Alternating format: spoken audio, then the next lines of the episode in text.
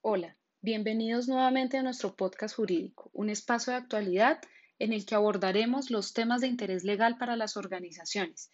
En esta oportunidad trataremos dos temas. El decreto 376 de 2021, por el cual el Ministerio del Trabajo estableció las medidas para realizar el pago de cotizaciones al sistema de pensiones de los meses de abril y mayo.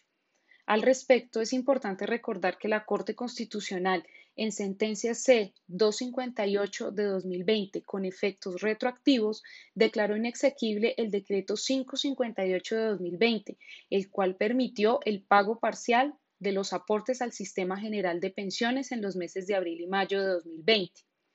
Los principales aspectos que plantea el decreto son los siguientes. El plazo para el pago de las cotizaciones.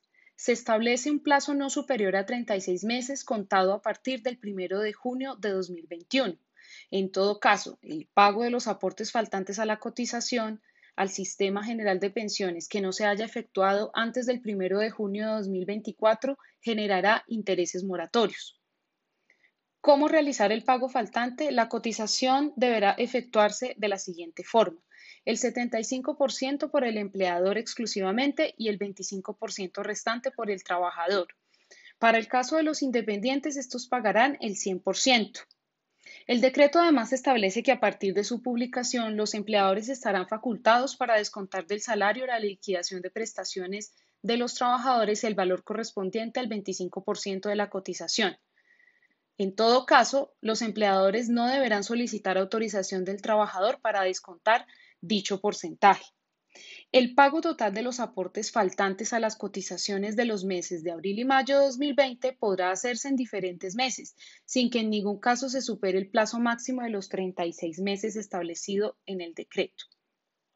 Por otro lado, el decreto plantea el pago de los aportes en condiciones especiales. Por ejemplo, si la empresa entra en liquidación, el pago deberá generarse de manera prioritaria. Si el trabajador se retira o es retirado de su cargo, el empleador deberá retener de los salarios o liquidación final el pago del aporte correspondiente al 25%. Si el trabajador dependiente se retiró de la empresa, fue despedido o la empresa liquidada y solo se efectuó la cotización a cargo del empleador, las administradoras de fondo de pensiones deberán acreditar en la historia laboral las semanas correspondientes al 175% de la cotización realizada. Además, el plazo para que los empleadores efectúen el pago de la cotización de aquellos trabajadores que estén a menos de tres años de pensionarse no deberá exceder de dicha fecha, con el fin de no afectar los derechos de dichos trabajadores. Frente a la actualización de historia laboral y garantía de pensión, una vez efectuado el pago de los aportes, la administradora de pensiones deberá actualizar el recaudo y la historia laboral del afiliado y para los afiliados a quienes se haya efectuado el 3% de la cotización, tendrán derecho a que las administradoras de pensiones computen las semanas de los meses de abril y mayo para acreditar el cumplimiento de requisito de semanas con el fin de acceder a prestaciones de invalidez y sobrevivencia.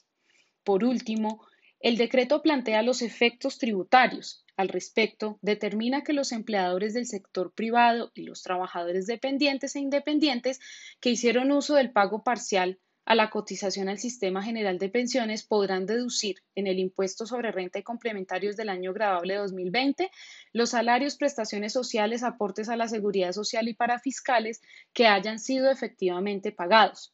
Asimismo, una vez se haga el pago faltante de que trata el decreto, el valor podrá ser deducido del impuesto sobre renta del año grabable en que se efectúe dicho pago. El segundo tema que queremos abordar en este espacio tiene que ver con la sentencia T434 de 2020 de la Corte Constitucional. En esta sentencia, la Corte revisa nuevamente los presupuestos para que se pueda configurar la estabilidad laboral reforzada por salud al respecto, la Corte Constitucional expuso los presupuestos que deben tener en cuenta los operadores judiciales al conocer una acción de estabilidad laboral reforzada por salud.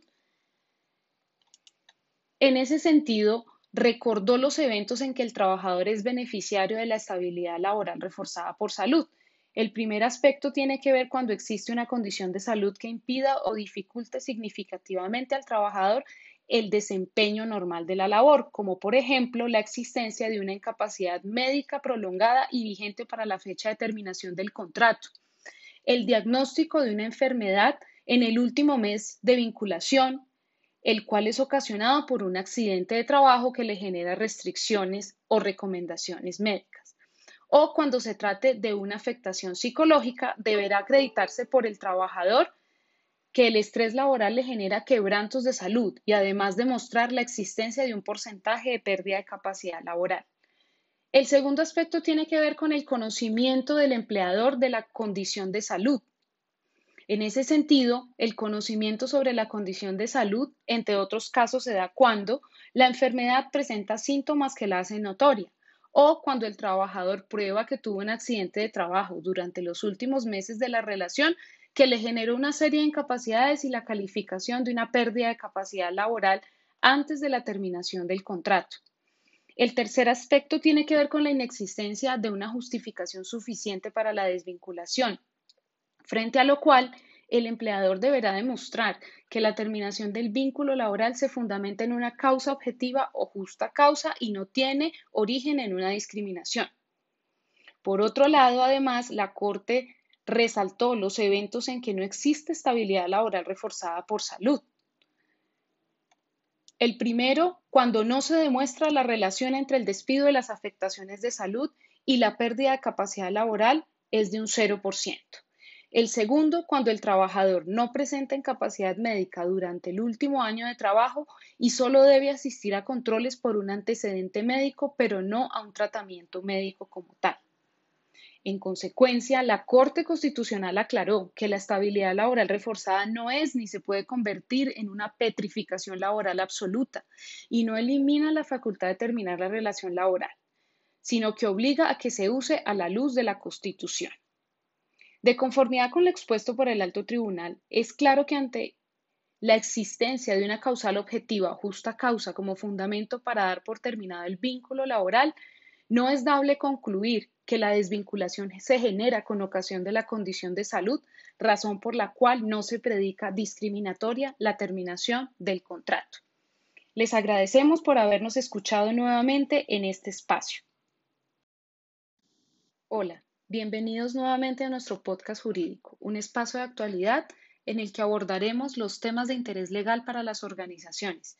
En esta oportunidad trataremos dos temas el decreto 376 de 2021, por el cual el Ministerio del Trabajo estableció las medidas para realizar el pago de cotizaciones al sistema de pensiones de los meses de abril y mayo.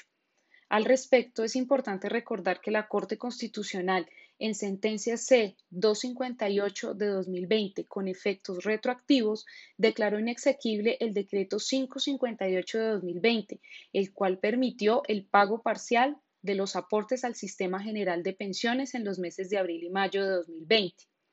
Los principales aspectos que plantea el decreto son los siguientes. El plazo para el pago de las cotizaciones. Se establece un plazo no superior a 36 meses contado a partir del 1 de junio de 2021. En todo caso, el pago de los aportes faltantes a la cotización al Sistema General de Pensiones que no se haya efectuado antes del 1 de junio de 2024 generará intereses moratorios. ¿Cómo realizar el pago faltante? La cotización deberá efectuarse de la siguiente forma. El 75% por el empleador exclusivamente y el 25% restante por el trabajador. Para el caso de los independientes, estos pagarán el 100%. El decreto además establece que a partir de su publicación los empleadores estarán facultados para descontar del salario la liquidación de prestaciones de los trabajadores el valor correspondiente al 25% de la cotización. En todo caso, los empleadores no deberán solicitar autorización del trabajador para descontar dicho porcentaje. El pago total de los aportes faltantes a las cotizaciones de los meses de abril y mayo de 2020 podrá hacerse en diferentes meses, sin que en ningún caso se supere el plazo máximo de los 36 meses establecido en el decreto. Por otro lado, el decreto plantea el pago de los aportes en condiciones especiales. Por ejemplo, si la empresa entra en liquidación, el pago deberá generarse de manera prioritaria. Si el trabajador se retira o es retirado de su cargo, el empleador deberá retener de los salarios o liquidación final el pago del aporte correspondiente al 25%. Si el trabajador dependiente se retiró de la empresa, fue despedido o la empresa liquidada y solo se efectuó la cotización a cargo del empleador, las administradoras de fondo de pensiones deberán acreditar en la historia laboral las semanas correspondientes al 175% de la cotización realizada. Además, el plazo para que los empleadores efectúen el pago de la cotización de aquellos trabajadores que estén a menos de tres años de pensionarse no deberá exceder de dicha fecha, con el fin de no afectar los derechos de dichos trabajadores.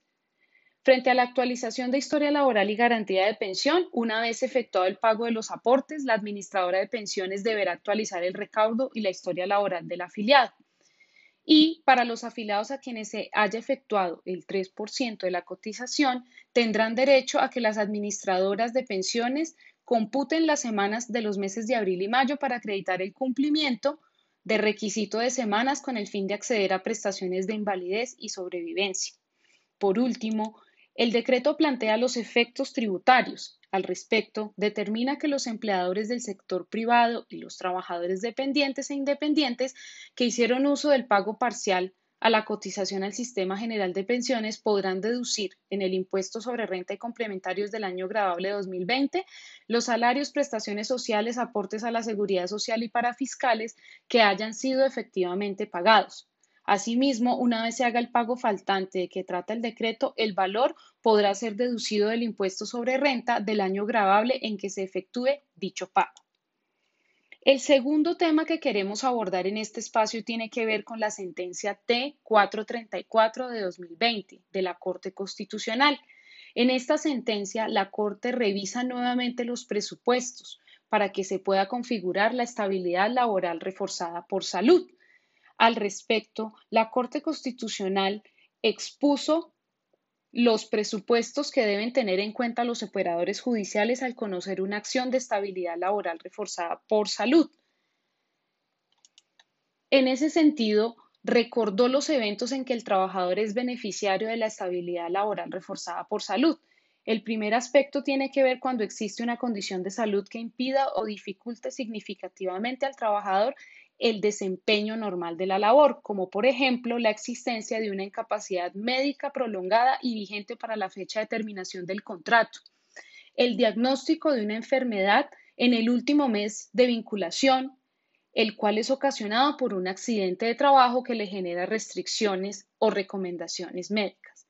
O cuando se trate de una afectación psicológica, deberá acreditarse por el trabajador que el estrés laboral le genera quebrantos de salud y además demostrar la existencia de un porcentaje de pérdida de capacidad laboral. El segundo aspecto tiene que ver con el conocimiento del empleador de la condición de salud. En ese sentido, el conocimiento sobre la condición de salud, entre otros casos, se da cuando la enfermedad presenta síntomas que la hacen notoria o cuando el trabajador prueba que tuvo un accidente de trabajo durante los últimos meses de la relación que le generó una serie de incapacidades y la calificación de una pérdida de capacidad laboral antes de la terminación del contrato. El tercer aspecto tiene que ver con la inexistencia de una justificación suficiente para la desvinculación, frente a lo cual el empleador deberá demostrar que la terminación del vínculo laboral se fundamenta en una causa objetiva o justa causa y no tiene origen en una discriminación. Por otro lado, además, la Corte resaltó los eventos en que no existe estabilidad laboral reforzada por salud. El primero, cuando no se demuestra la relación entre el despido de las afectaciones de salud y la pérdida de capacidad laboral, es de un 0%. El segundo, cuando el trabajador no presenta incapacidad médica durante el último año de trabajo y solo debe asistir a controles por un antecedente médico, pero no a un tratamiento médico como tal. En consecuencia, la Corte Constitucional aclaró que la estabilidad laboral reforzada no es ni se puede convertir en una petrificación laboral absoluta y no elimina la facultad de terminar la relación laboral, sino que obliga a que se use a la luz de la Constitución.